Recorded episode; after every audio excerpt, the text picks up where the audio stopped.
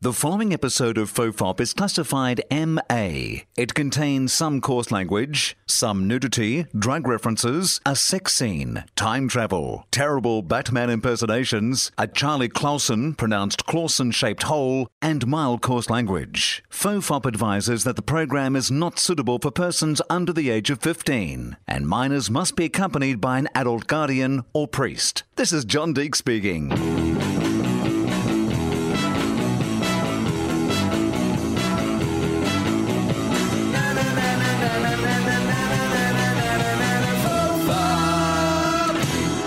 Hello and welcome to Fofop. I'm Wil Anderson, and joining me, returning guest Charlie, Justin Hamilton. After his Fear and Loathing tour de force, I'm mad as hell, and I'm not going to take it anymore. Performance of last week, uh, back, back to back. I was really tempted to just like give you nothing for this one and just, you know, be really vague and be really at one with the universe.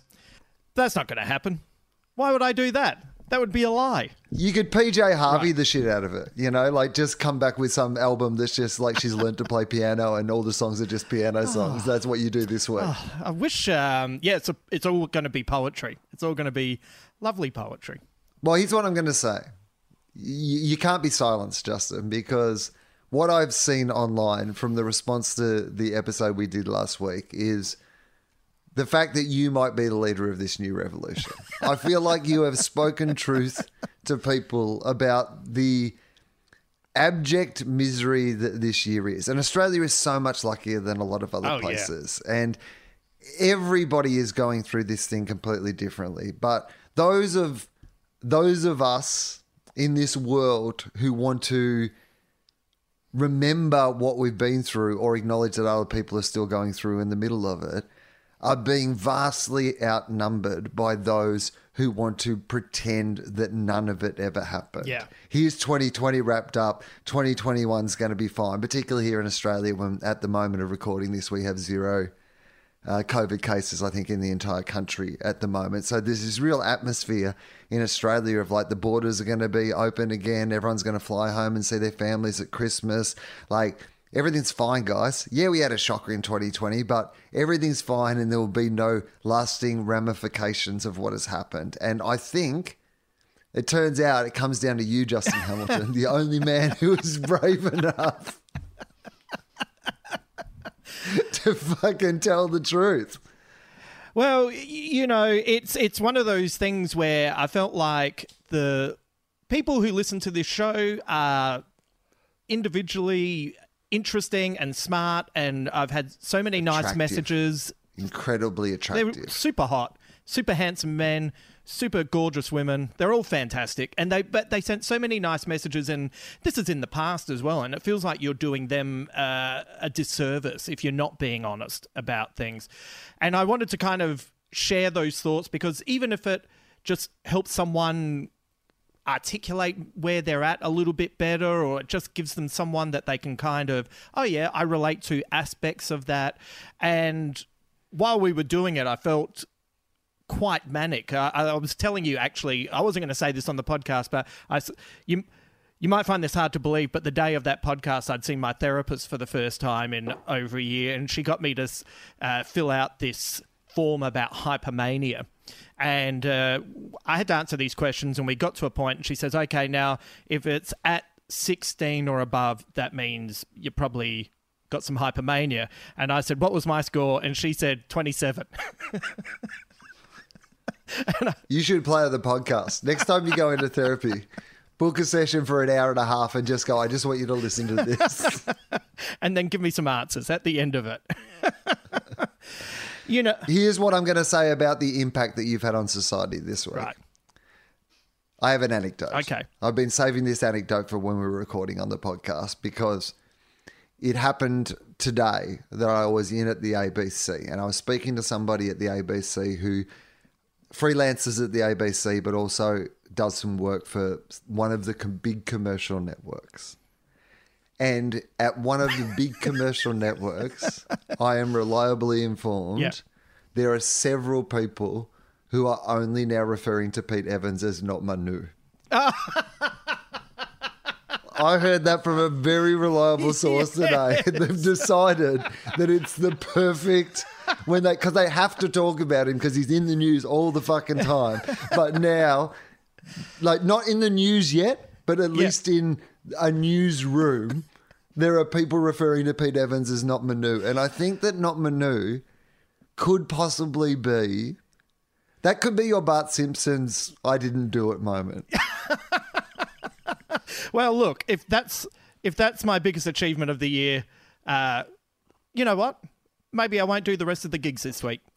Well, you know what it is. Take it all is. off. I just more think you're going to be in one of those books of wisdom. You know that they like you know have a quote from Aristotle and they have a quote Yeah. from Stephen Fry, and they have just you, not Manu, Justin Hamilton. It's on the front front page before the other quotes, as like everybody's agreed it's the best quote of all time. It's seven letters, and Yeah. it changed the way a generation thought. because lots of creative people listen to this podcast. If anyone wants to make up some, you know, not Manu, Barack Obama hope posters or anything like that, I will gladly help distribute them. You know what? I think we should try to get Not Manu. I mean, Not Manu is something that you came up with many years ago. So Not Manu Yeah. has been in the zeitgeist for a while, just bubbling away, Not Manu. But I feel like Not Manu is having a moment, Yeah. a moment. Like, so Manu moment. Namu moment? No, oh yeah, I boy. had, I had one of them once. Quite painful. So I think not Manu. Like I Yeah. know this is a little John Oliver when he tried to, you know, get everyone to call Donald Trump Donald Trump. yeah. and it didn't really stop him from winning the election. But I think that if we could get like I want to see a newsreader on TV or on the radio, like maybe on a commercial channel, one of those channels where they can literally get away with a bit more fun in the news. Can the challenge go out that we can get not Manu? Just if you are a person who has any cause to talk about that fella, and Yeah. there are plenty of people out there who you're going to have to talk about that fella, just start calling him not Manu and see if we can get not Manu into popular culture. It'd be so good, especially with a nice, handsome photo of him and just having in big, bold Helvetica font, not Manu, Not right Manu. underneath. we never refer to whatever his name was. I can't even remember. That I've already moved on. He will always be not Manu. Not you'll always be not Manu to me. Yeah. And that's what you've got to say to him. You're going, you are not Manu until the time that you redeem yourself in the eyes of society and you can reclaim your original name, not Manu. Yeah. You have to earn your name back. He sounds like uh, his name sounds like the uh, aliens from I think it was the Muppets. Not Manu. Not Manu. Not Manu. Not Manu. Not Manu. See, we've got a theme song. We've got a theme song. This thing's all coming together. I mean, it would be amazing. And again, like, I'm not one to silence free speech. I think there is a great value of free speech in our society. And I'm also not one to suggest that people go to somebody's gig and fuck it up. However, in this case, I am willing to make an exception because I believe that the propaganda that is being spread by this person is quite dangerous for society in general. So maybe you have a responsibility to deplatform dangerous ideas. So I recommend the best way to do that is if you're ever caught in an argument with that man or any of his disciples who are spouting his nonsense, just start going.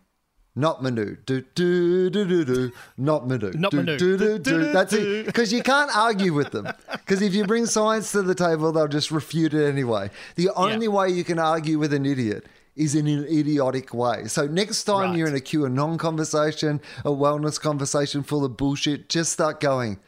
Not Manu. Do do do do do. Not Manu. Not I Manu. guarantee. This is my best work since you've got a nice kitchen. This is the ultimate way to stop those conversations happening. Oh, I I weirdly think about you panicking in that kitchen once a week ever since you've told me that story. That is Panic in the one of my Kitchen, which is my Panic in the Disco cover band. yeah. it's a very uh, small stage, but I, I do I do agree that it is, uh, you know, there is a responsibility to refute this kind of stuff. I, I do worry about people mistaking, like, mistaking that you should give everyone a fair go and let everyone have a platform is then taken advantage of when you're spreading stuff that is just not true. So, Well, we I think there's some sort of responsibility that goes with broadcasting. And yeah, look, I know that sometimes people could argue by their standards that some of the stuff I do on these podcasts probably pushes the boundaries of what they consider appropriate broadcasting.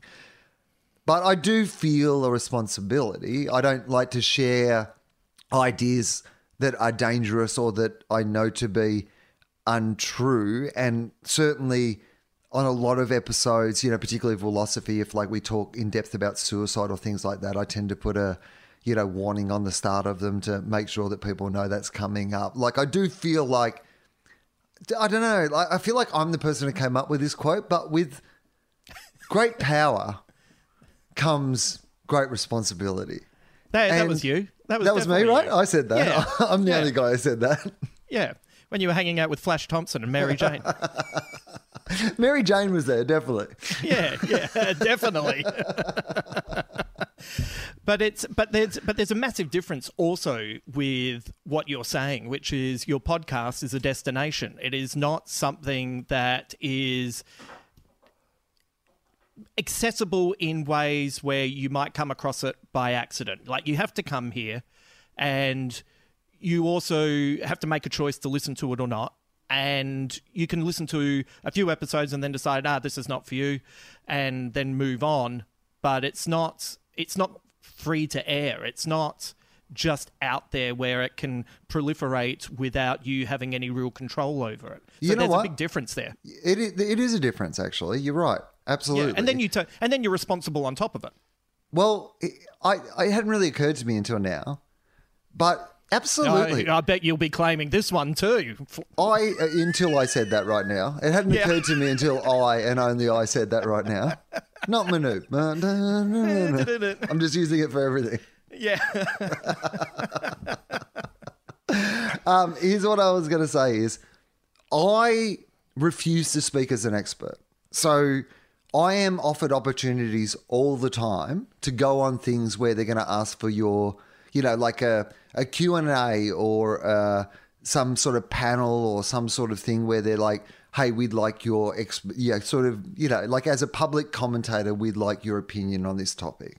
And I say no to every single one of those things that I get offered all the time because I am not an expert and I am not going to lie to people by going on TV and pretending to be an expert in any way about anything. Like even on Gruen, I'm not the expert about advertising. I never pretend that I know things about advertising. Like I am the person asking the questions and I'm surrounded by experts. But so I guess yes, absolutely. You could just not you could just say no when they ask your opinion. You could just say, "Hey, I'm not an expert. Like I'm a TV chef.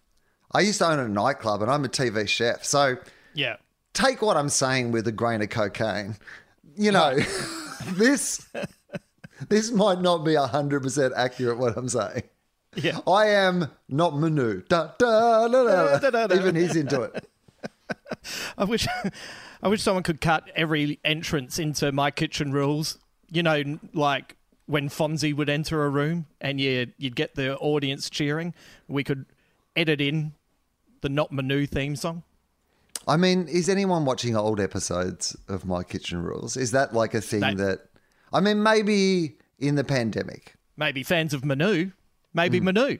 Do you think that one day, is there a chance that Not Manu would become so offensive that they cannot show old episodes of My Kitchen Rules in the same way as they had to like pull episodes of Fawlty Towers or those sort of shows? Will they just be like, we can't actually have old episodes of My Kitchen Rules up? Or they have to digitally edit Not Manu, so it's just Manu, which is even better show. They digitally Oh, yeah. edit out Not Manu, and it's just Manu having a Manu's one-sided Kitchen conversation. It's fine. Everyone's wrapped. Everyone was always excited when they saw Manu, and they were fine with not. yeah, I think people would be fine with that. In fact, I think that would make it more watchable. Yeah, maybe it would make a comeback. Maybe people would want to go and get the box set if that's such a thing. I mean, I hope there's never a scandal around Manu. That does ruin things. Manu needs to keep his shit together. Manu, if Do you know much about Manu? Where did Manu come from? Like, do you know anything about like what Manu's background? Because I've never really watched much that Manu is in. So what's what's Manu's go? Uh, he's French.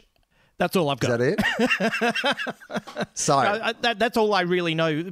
Back in the days when I used to work with Botica's Bunch on Perth Radio, and I used to do TV reviews for them, and then uh, that that's kind of where all of that started, the Manu and not Manu, because I would now and again have to review my kitchen rules, and that's where I sort of first had my uh, taste of both of them. And he seems to be the one that is of a certain age group and demographic. He is he's a stud. Like he is he's a pinup. all right, I'm on uh, Manu's Wikipedia page, What does that have to say? and I'm going to ask you a bunch of Manu trivia and see how well you know Manu.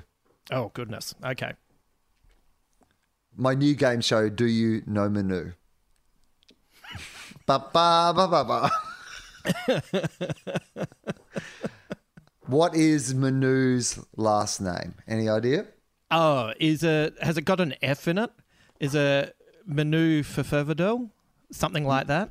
You know what? I'm going to give you a point for that. It's F E I L D E L. So I don't Yeah. know how you pronounce that, but uh, is Manu older than me or younger than me? He's Oh, good question. Because he's kind of the kind of he, you know what he is? I have an idea of who I am emotionally inside, and then I look at some people and I think, wow, that, that guy looks like a real man. And then it freaks me out that I'm older than them. You know, that kind of feeling. And so I wonder if Manu is deceptively I reckon he's a I reckon he's a little bit older. He is two months younger than I am. He was oh, born on the 26th of March 1974. So we're pretty oh, similar ages, Manu and I. He but he looks like a real man, don't you think? I mean, you didn't need to bring it up so close to me saying that he and I were the similar age. It felt like it was more like a I'm personal older. criticism like, of I'm, me. I'm saying he looks older than both. Like he looks like more of a man than both of us. No, I agree. So here we go. Um, so, uh, why did he want to be a chef? This would be a pretty common reason to be a sh- like to be pursue a passion. What he just loved making food. Is that Wh- Where did his love of making food come from, though? oh from his from his from his nonna? Did he come? Uh, from, not bad. He, from from his father and his grandfather, who are both both also chefs. right. However, what career path did Manu? This is great.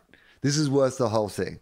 Right. At age 13, young Manu, coming from generations of chefs, decides to pursue a career that is not being a chef. What is Ah. the career that Manu at age 13 pursues? What did Manu pursue? Did was he? So he's in France, isn't he? Right? Is he in France or is he here? This is the sort of thing that you can. It doesn't say, however, it does feel like this is definitely the sort of thing you get up to in France. Right. Well, baguettes are still food. Was he? It's non-food related. Well, yes. So, did he set out to be a painter? Like even more. If you told your parents you're going to be a painter, that's a pretty out there choice to make. Right. Right. Right. Even more out there than that. He, oh, more more out there than that. Uh, he was going to go and learn uh, mime.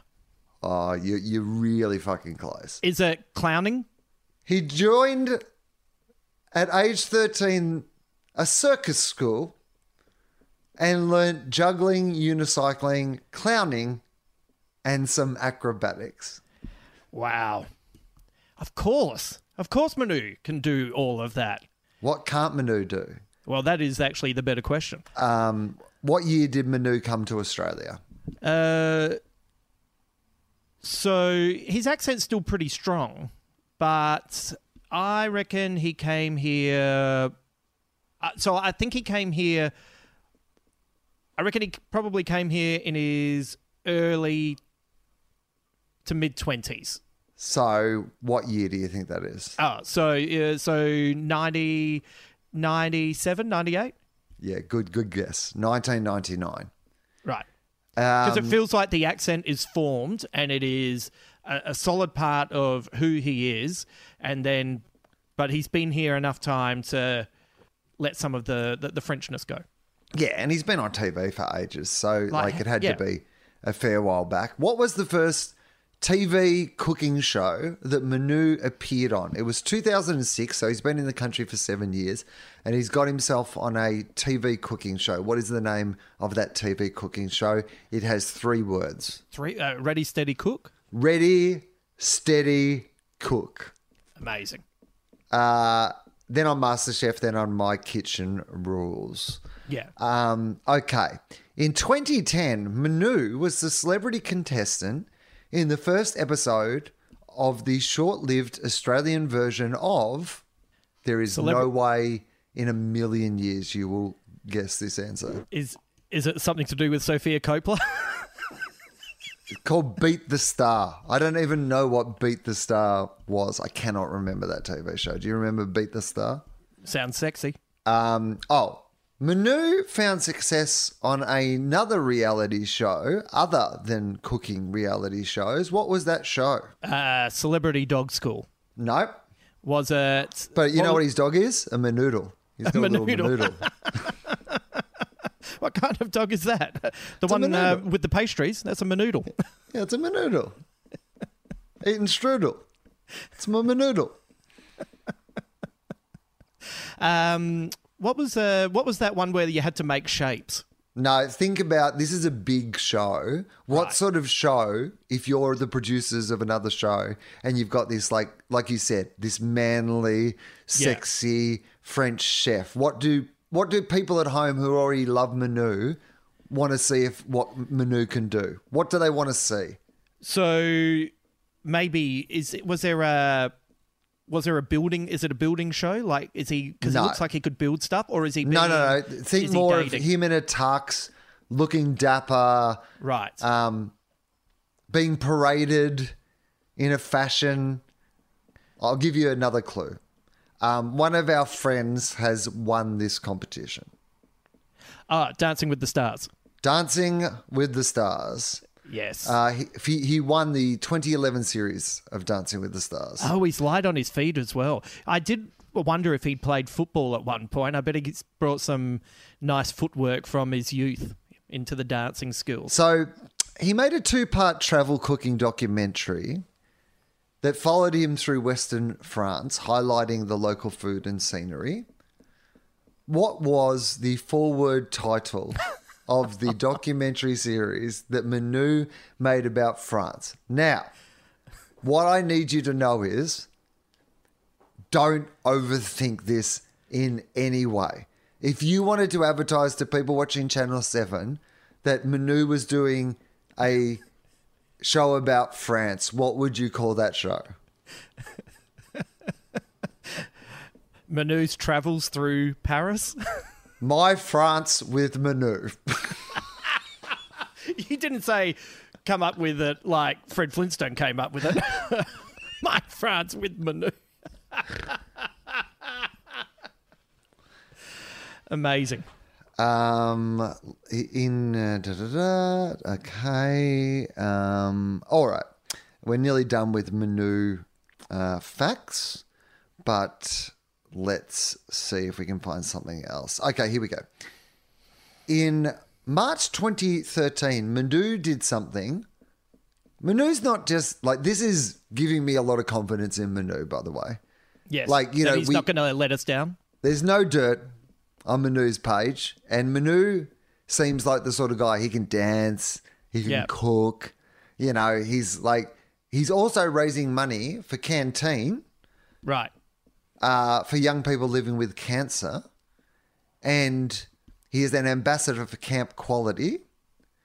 So, um, like he's a he's a good guy, Manu. It seems. So, what did Manu do in 2013 to raise money for Canteen. It is a thing, it is a feat of endurance that people do for these sort of things. You know, it is the sort of thing if if one of your friends was like, "I'm going to do this," you know, for charity, it's one of those sort of Did events. he did he climb Everest? It's in that zone, but it's not climbing Everest. Okay. Did he? I see, I'm disappointed because I was going to say he put out a calendar of him looking really buff and he was going to be in the Manood, but I'll squeeze that joke in there and then make a proper guess. uh, was it? Did he run the Boston Marathon? Good guess. Your guesses are in the right zone, a bit closer to home. Oh, okay. He competed for the Coolangatta Gold. Okay. Somewhere in between your last two answers, you'll find the correct answer. Right. Uh, I, I honestly, the, is it the Bermagui bronze? Um, oh, I can't think. Did he ride a push bike around Australia? He trekked the Kokoda track. Oh, right. Yeah. Manu and Kokoda, of course. They're two words that had always intended to go together in some way. Uh, well, there you go. That was our new segment, Get to Know Manu. Well, that's good. That's good. Manu- That feels like it balances out last week as well, you know, in that it was Yes. all about not Manu last week. Yeah. And then this week, Manu, there's some balance return to the force. Yeah, absolutely.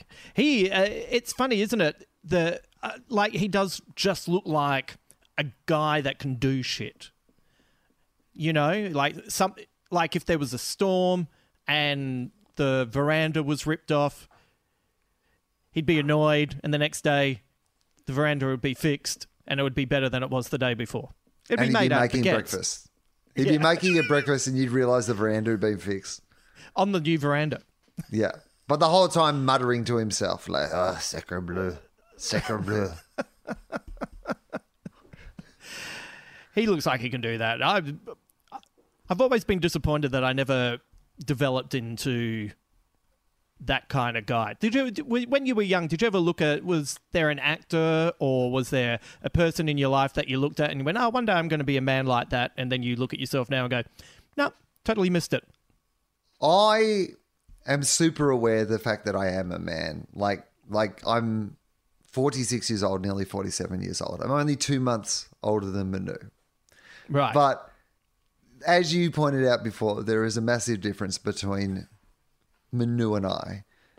And I always, I never saw myself as a man. Right. I never uh, like had this idea in my head that you know of just picturing myself being a man. It always kind of terrified me. I think Yeah. part of the reason that I was like I've got to fucking find a good way to con people out of lots of money so that I can pay people to do things for me because I am going to be hopeless in this world. Like, I realize that, you know, come, you know, the post apocalypse, I am first against the wall. Like, Oh, I am mate. fucking useless in that situation. And so I think that my artistic endeavor and drive has been mostly predicated on the realization that I have nothing to fall back on. I have no other discernible skills. And if this year has taught me nothing other than that, it is the stark reality of when comedy went away, I had no purpose or meaning in the fucking world and no way to earn a living, no way to pay my bills, no way to, you know, be useful to fucking society. Like, I think I knew from a very early age, even if I didn't know I was going to be a comedian, that I was going to have to find some con. like, you know what I mean? Like, that I was going to have to find some way to fucking game the system so that I could survive. It is one of those things where if it turns into the Fury Road, I'm convinced that I'm one of the blood banks on the front of the car. I mean, at least you've got a use. No one wants, no one will want my blood. Here's what I do wonder is if you would find a way to make yourself useful. Right. Because if that's what my instinct has been in my life, like I grew up on a farm, very practical skills, you know, I didn't have those practical skills. So I was quite aware as a kid already. I think because I was surrounded by the job that I could have.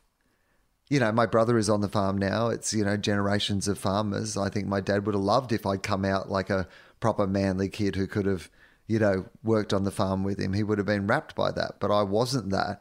so because you're surrounded by what you're not, like the entire time you're growing up, I think from a very early age, I, there was a bit of me that was like, shit, I'd be absolutely no good at this. I'm going to have Yeah. to fucking work out some Yeah. other way to live my life because I would be hopeless at this.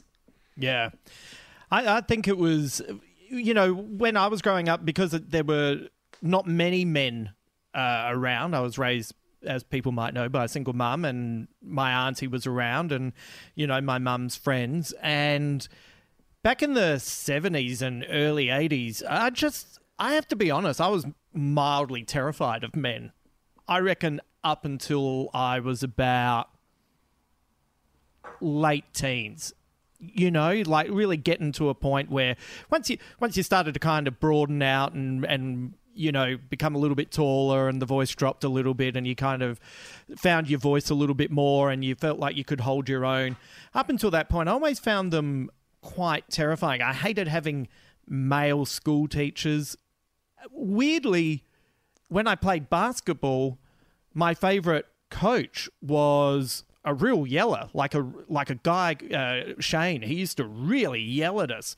But what I liked about Shane was he he stuck to his word. Like when I first joined uh, his team, he sort of said, "This year he's going to be sitting on the bench. He's going to be learning. I'm going to teach him all these skills. Next year he'll be my starting point guard in Division One." And that year I sat and I learned, and he he just gave me crumbs here and there, and he'd yell at me and he'd push me, and then the next year I was the starting point guard on his Division One team, and it was like, well, he stuck by his word, and he was he was kind of cool in that regard. So that was that was weirdly fine. But then in the real world, at schools and that, I'd be around men just going, oh, these are awful. They they just give off this weird energy, this kind of violent energy, and it's funny the first guy that I really liked of Mum's friends was a guy who I didn't know at the time, but was gay. And I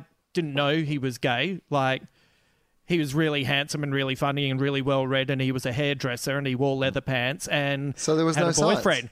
But there were no sides whatsoever. but he was just he was just a cool guy, and you know that was the first man as a as a young fella that I was hanging out with that I thought, oh, I like him. But the rest of them I just found a little bit scary. I, I remember because the town I grew up in, my dad's been there all his life, and my dad's a respected guy. He's a pretty stand-up guy, my old man, and like doesn't swear, doesn't drink, but he's not like a you know sports sport or anything like that. Like he, Yeah. you know, big active member of the community, played pretty high level football and cricket, and played cricket for a long time, and you know contributes to those clubs still, and that's part of his social life and world. And in a general sense, that means that most people have a good deal of respect for him. You know, when I speak to people about my father. But in any small town, that's not going to be a way that everybody loves, right? And what I've realized in adulthood that I didn't understand when I was a kid was occasionally, particularly at junior sport, because, oh, well, junior to senior sport. So often I'd play like junior cricket and then dad would be playing like B grade cricket. So they'd pick me in B grade, like, you know, so that dad didn't have to go to two grounds sort of thing. But really, I was the, the worst player on the team. Probably fine enough to not let down the team too much in country cricket, but but not like there to really contribute much other than my dad was already there. And I remember a few times being yelled at by cricketers for making mistakes on the field and stuff when I was like 15 or whatever by fully grown men just fucking abusing me and yelling Yeah. shit at me and not really understanding at the time why these men hated me. And I think in retrospect, there was a few that thought this was a good opportunity to finally, they could never yell at my dad. So they decided because I was ah. hopeless, they were going to yell at me. And it, it took me only a few years ago to kind of cl- that to click in my head. Like something happened, and I was just like, "Oh, I reckon that actually explains maybe not all of it, but I think there was because there was a couple of culprits. Like there were a couple of main people. This is not. This is a, a different story. But one of my the last time I ever played a game of Aussie rules football uh, was.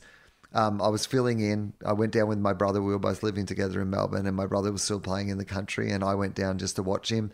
And the seconds needed an extra player, and I was still registered down there. So I thought, you know what, I'll have a kick for you. That's fine. And anyway, guy fell on my leg, broke my leg, but at the time I didn't know I had a broken leg.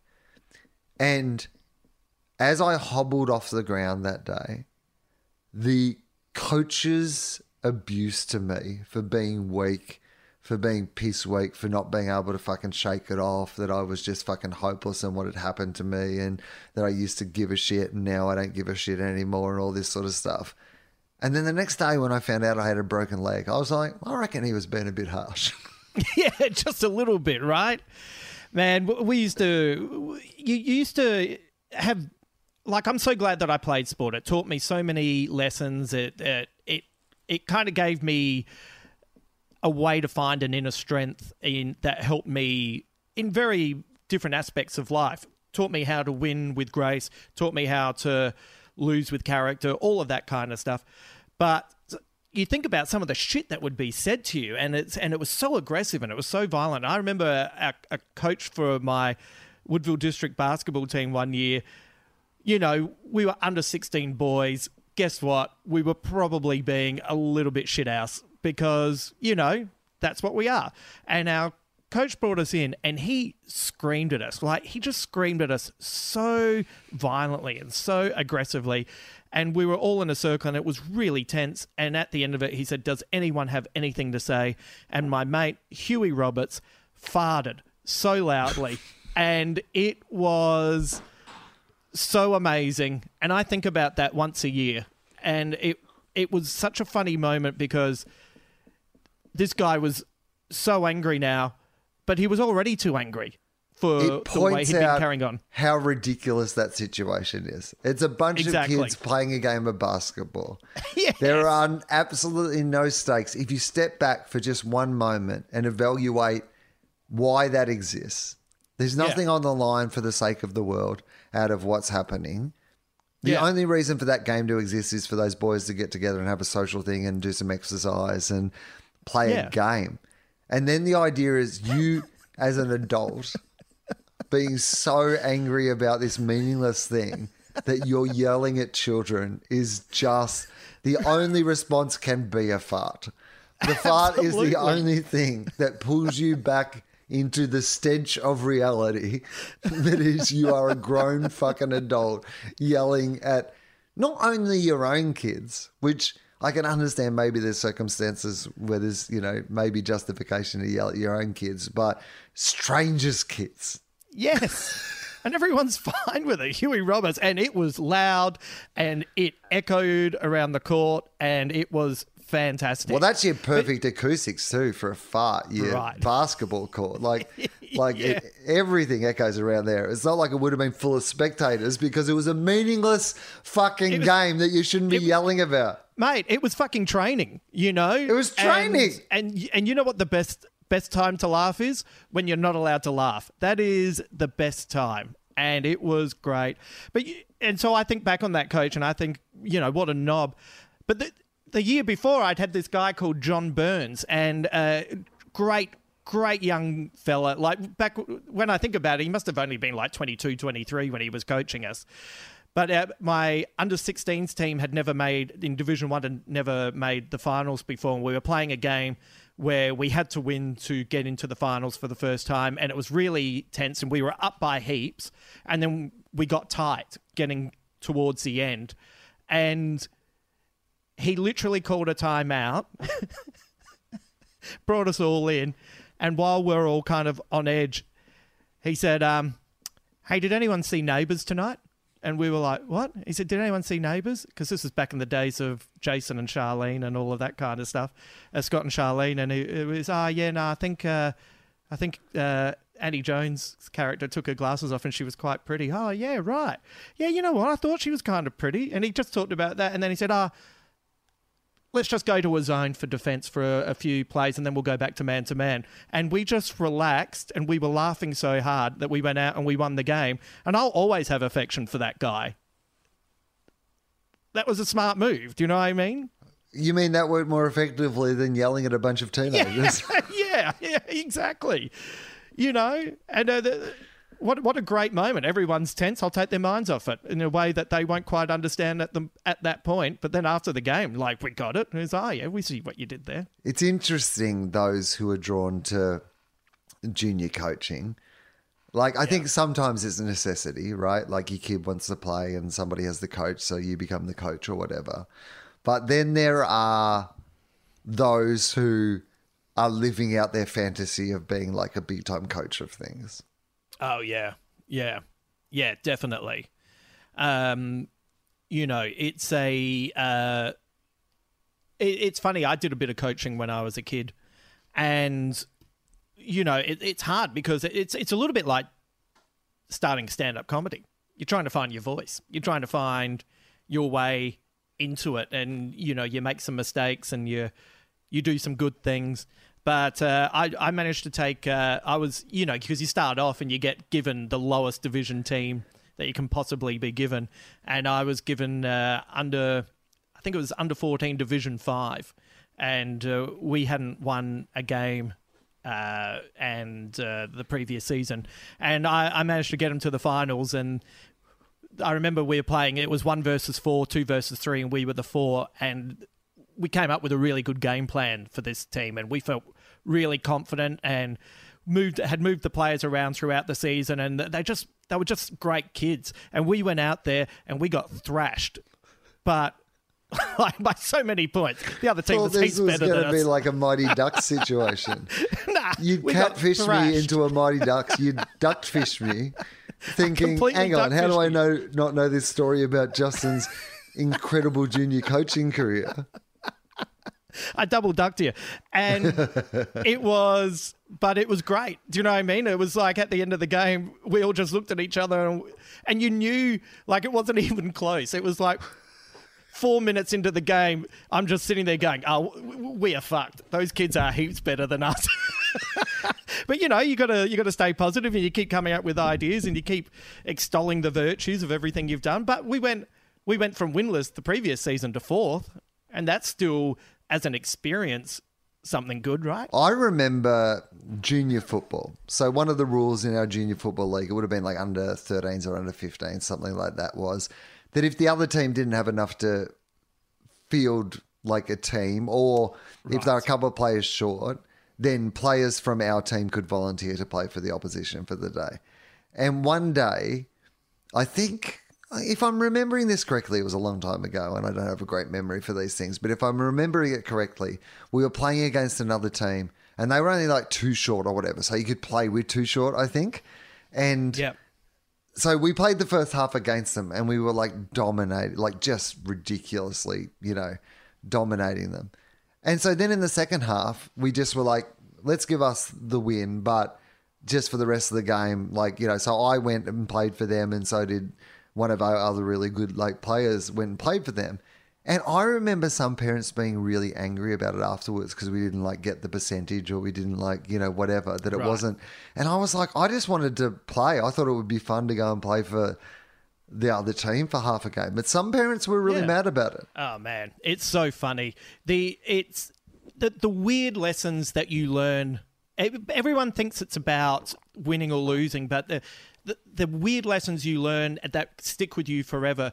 When, when I was playing club basketball, there was a, there was a team when you, I played for this certain club, it was all different kind of ages, and there was this certain team that was much better than my team. They were older, they were stronger, and they used to thrash us all the time. And we were getting better, and we were getting older, and we were getting bigger, etc.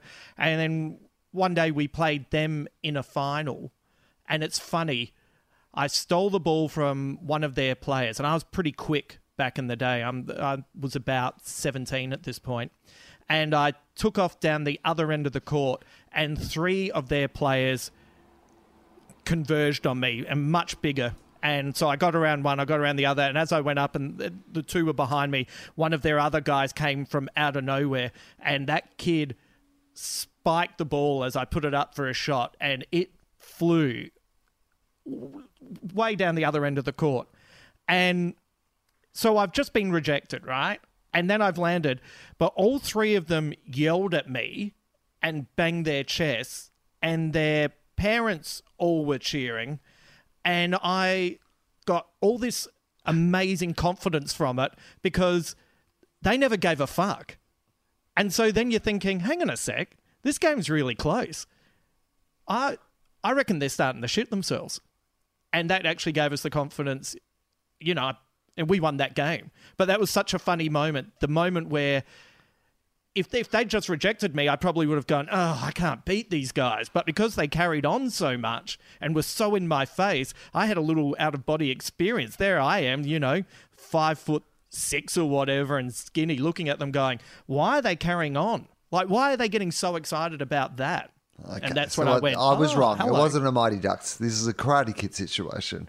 You had an elderly Japanese man teaching you Yeah. basketball skills. Yeah, you're the best around. Nothing's ever gonna keep you down. but you know, what what a th- that moment kind of really sticks with me because it's such a funny lesson in the middle of all this adrenaline flowing and that. Anyway, I'm really glad that I played sport. Do you think you, you know, you love sport as well? Do you think you could have? Or would have liked to have been a coach, or are you happy to keep sport at a at a distance? I would love a year like in fantasy world. So I have no interest in coaching like a local team or anything like that. No. But if we're just talking like if we get to the stage in the next 10 or 20 years, which I'm going to speculate we will, where instead of a virtual reality simulation, you can go in and have some sort of life experience. So you can play a game, you know, like a virtual reality game where for a year you get to be the coach of an NBA franchise or you get to be the coach of an AFL football team.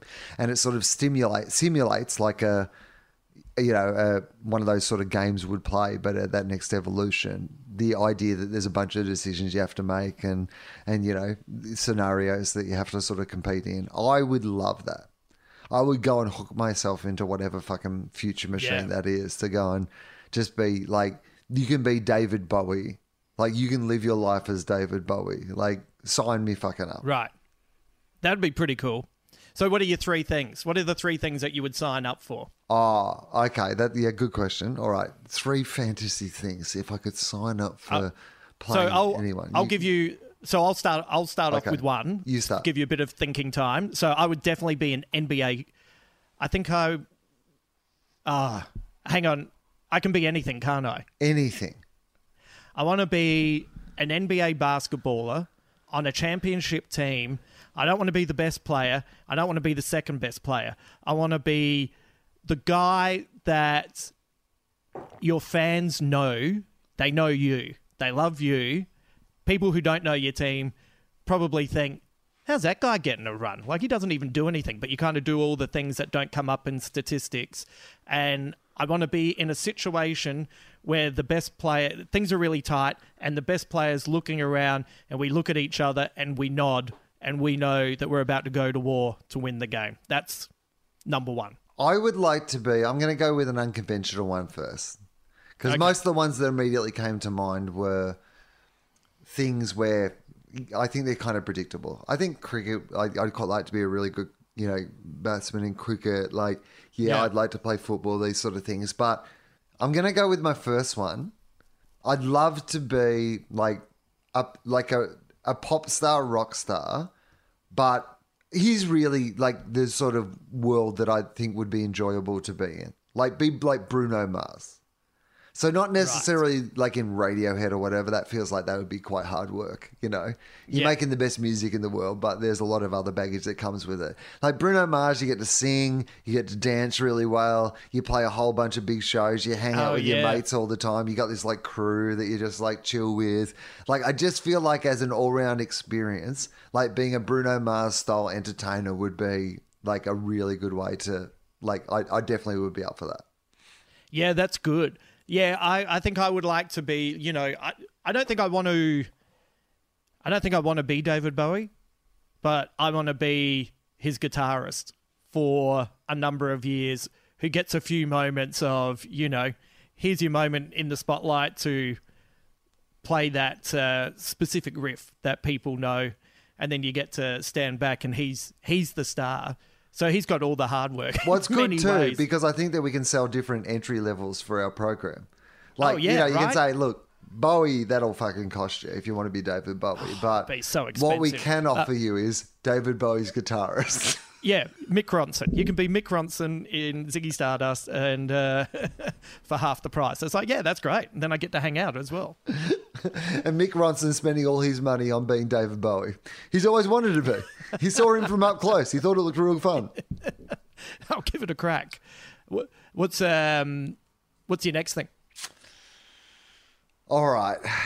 Um, what would I li- like like to be? I think I probably, in a very theoretical sense, would like to be because I, I never want to run for politics. I've done too much bad shit. Like I couldn't do it anyway. And I again I don't think I'm an expert. But in a simulation game where you get Yeah. to be like I, I think being like a, a prime minister or a president or something like that and having to work out how to run a country and how you would shape a country by what you think is important and deal with the everyday issues would be very fascinating. That would be fun as well, especially if you knew there was a counter on the simulation. And you know how you would play it seriously for a lot of it, and then, oh, I've only got half an hour ago. That's when you get to make some crazy ass decisions and just throw everything against the wall and see what happens. Yeah, well, it's like people in those simulation games where you build a village or you build a whatever, Yeah. and then after a while, people get bored and just like send in a thunderstorm. Let's see what happens when there's an earthquake. Like, yes, there would definitely be that. I um I would like to be a an actor that is so brilliant that he not only can perform a Shakespearean play, but I also understand it. I would be so into that because I read Shakespeare. It's hard work. I, I don't quite have the concentration. Just somebody who like super understood it. You mean like or Yeah, and and is and, and understands it so well, can perform it beautifully to such an extent that people who are coming across Shakespeare for the first time are understanding it as well and enjoying the language. That's that's how good I am at performing it. Okay, that's pretty good. Um, all right. What else? What's a good one to? I mean, living the life of Dwayne the Rock Johnson would be fun, but I actually think all the working out and the stuff like that, I just get bored with that. Like Yeah. even if I've got the Rock's body, it feels like an inconvenient body. Like I actually there'd be a bunch of downsides to that that just aren't for me. Um, My instincts were to go to comedy. I do like quite like the idea of experiencing what comedy's like for someone else. You know, like Oh, the yeah. idea of going, how did it feel to them? How did it work for them? Like, you know, Have you ever stood on when we're performing or whoever you're performing with? Have you ever stood right behind the curtain where the audience can't see and then you can feel the audience's reaction to the comedian on the other side of the curtain and I've, it's, uh, I've done that a lot. I've, I've done that a lot when you're on stage. like Yeah, it is. right. It's a fun Yeah. feeling to yeah feel it in the way that they're feeling it on stage, Yeah. and you can actually very much get into the rhythm of it. Speaking of which, um, how, are we done? Oh no, hang on. You've got one left. Have I got one left? No, I or think did it you was do all yours? it? Okay, you no, wanted to be a comedian. Yeah, comedian. I, I don't know which Right. comedian. Like I don't know which would be the most fun, sort of interesting comedian to be. George Carlin probably, or Billy Connolly. No, it'd be Yeah. amazing to be Billy Connolly, to just to have Yeah. the mind of Billy Connolly probably. But I was going to ask you. You've been doing some shows. I saw you did some shows with Tom Gleeson. What, what, Yeah. what were they like? So my first flights since March was so I had to fly to Canberra, and it's weird, isn't it? Like it's just a bit of a weird experience. First of all, flying to Canberra, there's not that many people on the plane, and it's also how long are you in the air? Like 40 minutes or whatever. So it's kind of a nice way to kind of get back into the swing of things.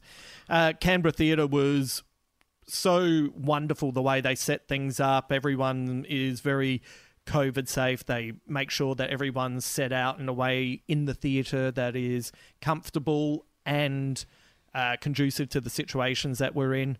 And it's funny because, you know, how we've been talking about, like, what do you talk about? And some comedians are just doing what they were doing before COVID. And that doesn't work personally for me.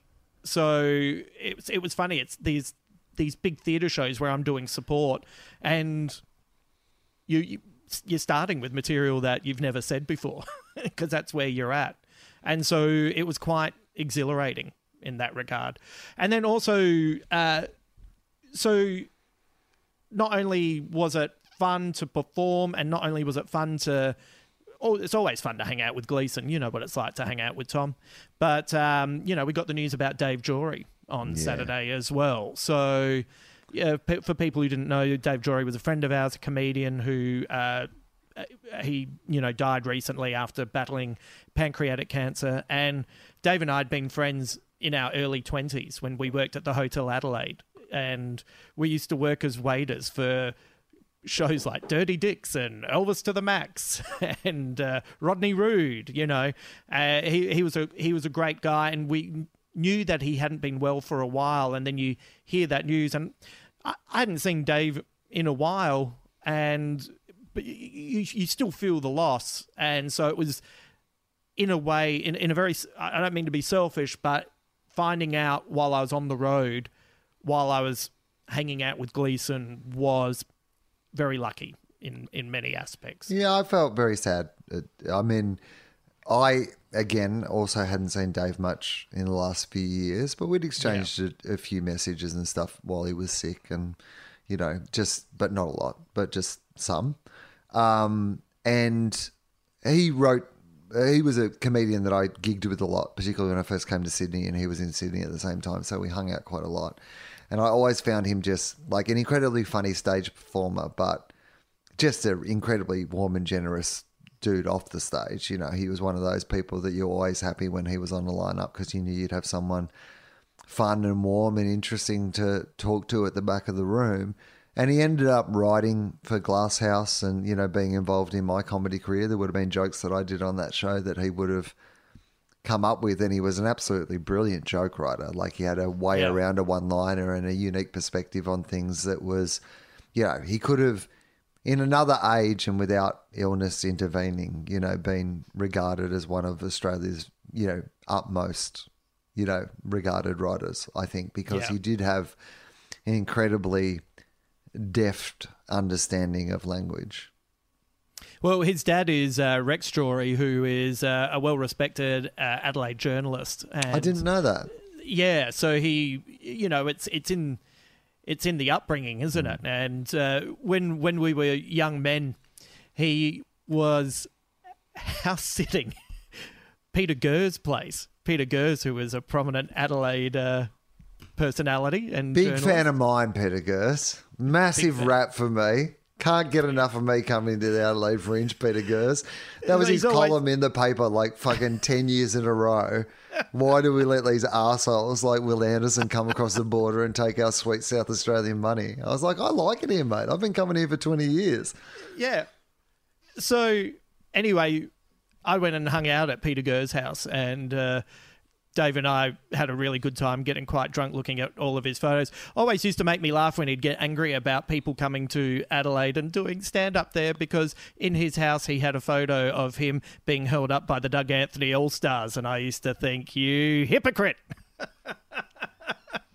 Always used to make me laugh. He'd have little cracks at me, and I'd think I know something about you, Gursey. It is. Been in fun. your house. I, it's so funny, Peter Goers, because like I I couldn't give a shit one way or the other what Peter Goers thinks. You know what I mean? Like, and I've also been in a position where, like, it's good to like you know, particularly when you're writing columns regularly or commentating regularly, which is what Peter Goers does. Yeah. it's nice to have some people you hate so that you can fill up some column space every now and again. You're like, oh, Adelaide Fringe is on. I can dust off that Wil Anderson's the problem with Australian comedy fucking article that I write every year.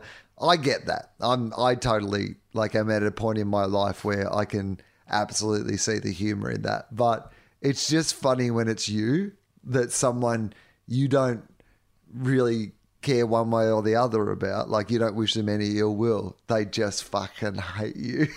Yeah. It's really entertaining. when when you've got a when you've got a lot of passion coming one way and you're standing there going, well, well what's what's happening here? What's going on? What did Well, I do? like- I'd like love the to moment know that what I the got ins- inciting moment is because there are plenty of people who don't care for what I do, and that is absolutely appropriate. You know, it's Yeah. not for everyone and it's not meant for everybody. But Well, it means Like- you have a style. but If you have most of them then- just stop. Like that, Yeah. most of them just go when you just hate something so much that you just can't rid yourself of it. And despite the fact that there's been no traffic back the other way, because Yeah. it wasn't like I ever responded to any of those articles in any fucking way other than laughing harder when you would like mention Peter Goers on stage when I was in the audience at your Adelaide Fringe shows. That would guarantee to get three minutes of solid laughter from me. But like it's so funny because it's so one-sided as Yeah. Well. You know what this is. You know, Peter Goers writing all of those articles about you is like me getting rejected in that basketball game and everyone overreacting, and you're going, "Oh, I must be doing something right here." If you're carrying on like this, Right. And after a while, when I keep coming back, doesn't it diminish your power in the eyes of the public that you can't even stop me from coming over the border to tell some jokes? you know what you need to do. You just need to see him and fart. but uh, it was Um, so, funny, yes, yeah. Thinking shows. of thinking of Dave and you know, and thinking Yes. of all those times, and uh, yeah, it's um, yeah, it's it's funny. It's it feels in some ways like you're finding your voice again.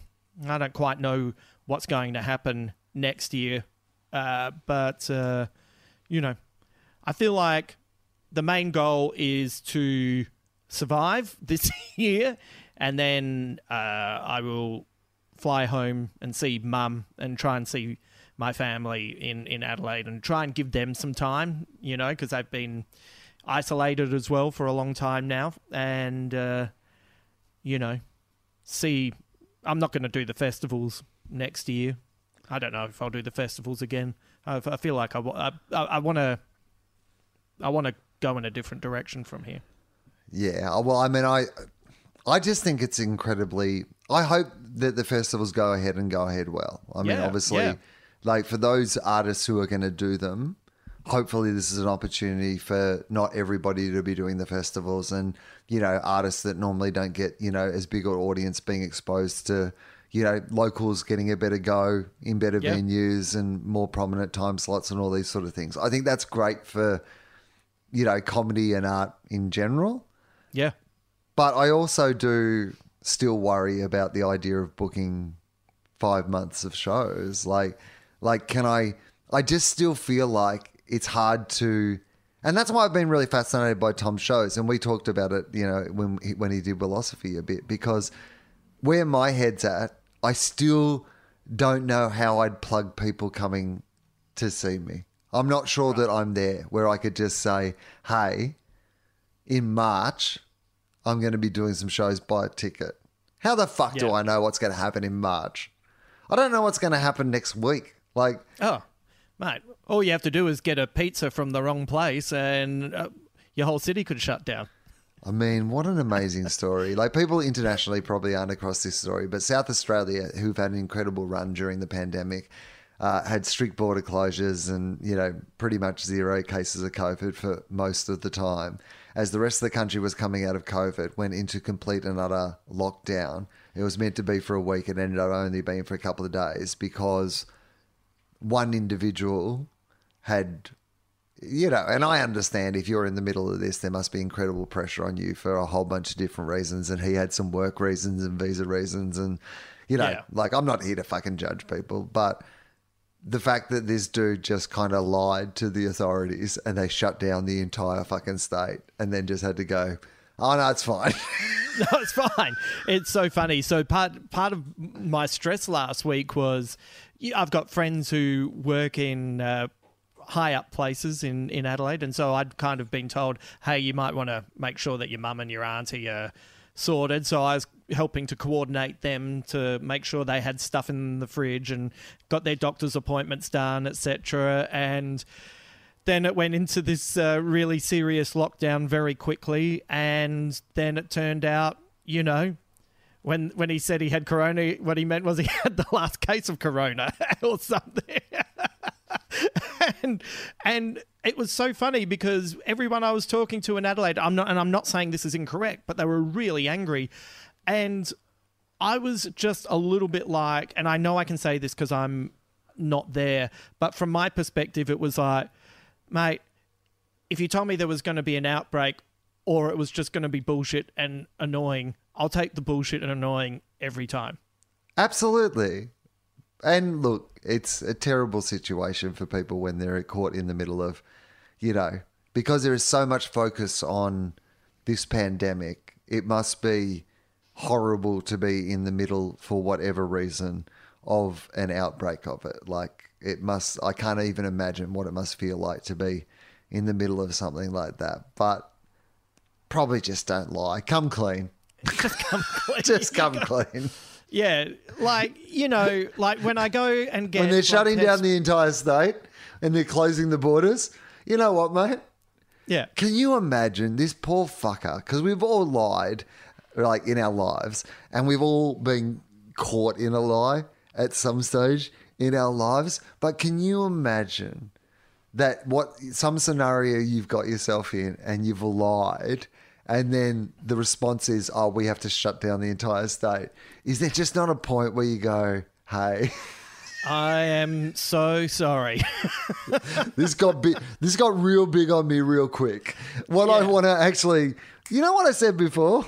Just Yeah. before you shut down the entire state. yeah, mate, it's it's so funny. Like, just don't lie. It's like when when you get a blood test and your doctor says you've been drinking too much. There's no point in saying, "Nah." You got to. It's your doctor. Just say, "Yeah, yeah, I have." You know, you got to. Uh, maybe I haven't been eating as well. Maybe whatever it is, you've got to say it. And in that situation, just let it out, mate. It's really important to just let it out. I mean, I just even like thinking about this poor fucker who's rolled out a lie and then like it's just so big so quickly. so quickly.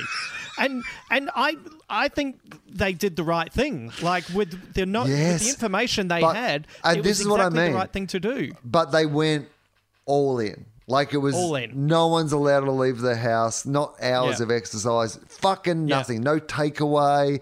Like Yeah. there's people down the streets at like fucking liquor stores stockpiling fucking alcohol and toilet paper. At what Yeah. point when you're the poor fucker with your lie who started this entire thing and you see a line of people around three blocks to buy bourbon, do you think Oh, you know what? I probably should call those fuckers back and tell them the truth.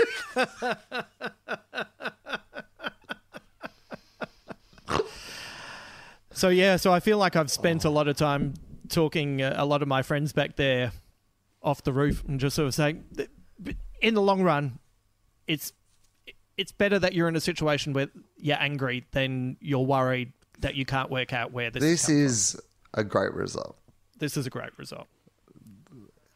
Not for the dude, No, not for, for, him at all. everybody else. This is Yeah. a great result. Yep, just think of it as a practice run. You gave it a practice run. If this turns serious, we know what we're doing, and we did it really quickly. I mean, that's can- actually what it is. It was a fire drill. You Yeah. just had a little COVID fire drill. You don't you don't yell at the guy on the day of the fire drill and say, "Oh, this is bullshit." I was at my desk and now I'm outside. No, you got to practice. You got to know where the fire escape is. You got to know the area that you have to go to. Uh, Justin Hamilton, we should finish up because uh, I just finished taping Gruen and you've been working tonight also. So I do appreciate that you uh, made the time to do this and it was lovely to have you back. And I think that um, if listeners are enjoying this, then they can listen to your podcast, Big Squid. Um, and Big Squid, you just like talk about stuff that you're into and that you're interested in. Oh yeah, so uh, you know it's all sorts of uh, things. Like the latest episode has uh, Alex J from uh, the Ladies Guide to Dude Cinema, where her and Beck Charwood they talk about movies that dudes insist that they watch. So I had her on my podcast, and she revealed to me the six movies that dudes have told her she had to watch, and she watched, and she really enjoyed. And it's oh, really, really funny. I had no idea what the movies are, and the the two top ones were so entertaining. Uh, so that was great, and it's also got a review of uh, people who are thinking about getting into graphic novels. Uh, I've been trying to think of things that people can read that doesn't have a lot of continuity. It's just one-offs. So uh, I've been recommending uh, Grant Morrison and Frank Quitely's We Three, and uh, Ben Elwood joined in with that. But we've had um, we Ben and I have also been doing a Christopher Nolan rewatch, and our Interstellar podcast is up, and I think that's probably one of the best that we've done. Done a really big deep dive on that. So uh, if people are into that kind of stuff and they'd like to check it out, it's a it's a fun podcast. It's a pretty positive uh, podcast. So please come and check it out. And we've got our uh, Christmas show coming up on the thirteenth of December.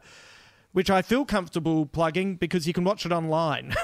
I think putting it online is actually what makes you feel comfortable. It's a Christmas show for people who believe in Baby Yoda more than Baby Jesus. So it's Rove McManus talking about the perfect Doctor Who episode. It's Georgia Mooney singing songs that carols by candlelight would reject. So it's all that kind of stuff. It's a lot of fun. If you like this show, uh, we have a bunch of other podcasts at our TOFOP website, tofop.com. There's TOFOP, there is this show, FOFOP. There's Two Guys, One Cup, our AFL adjacent podcast. Charlie's doing a little side series of that at the moment where he catches up with various people and asks them about, you know, where their passion for their teams came from. And uh, of course, there is uh, Philosophy, my episode, my uh, interview series, Philosophy. Uh, this week on the show, Tom Gleeson, uh, the aforementioned Tom Gleeson, is my guest. Good photo by Fosdike as well. Like the picture It's one of so Fozzie's funny. absolute best. And I'll give you an insight.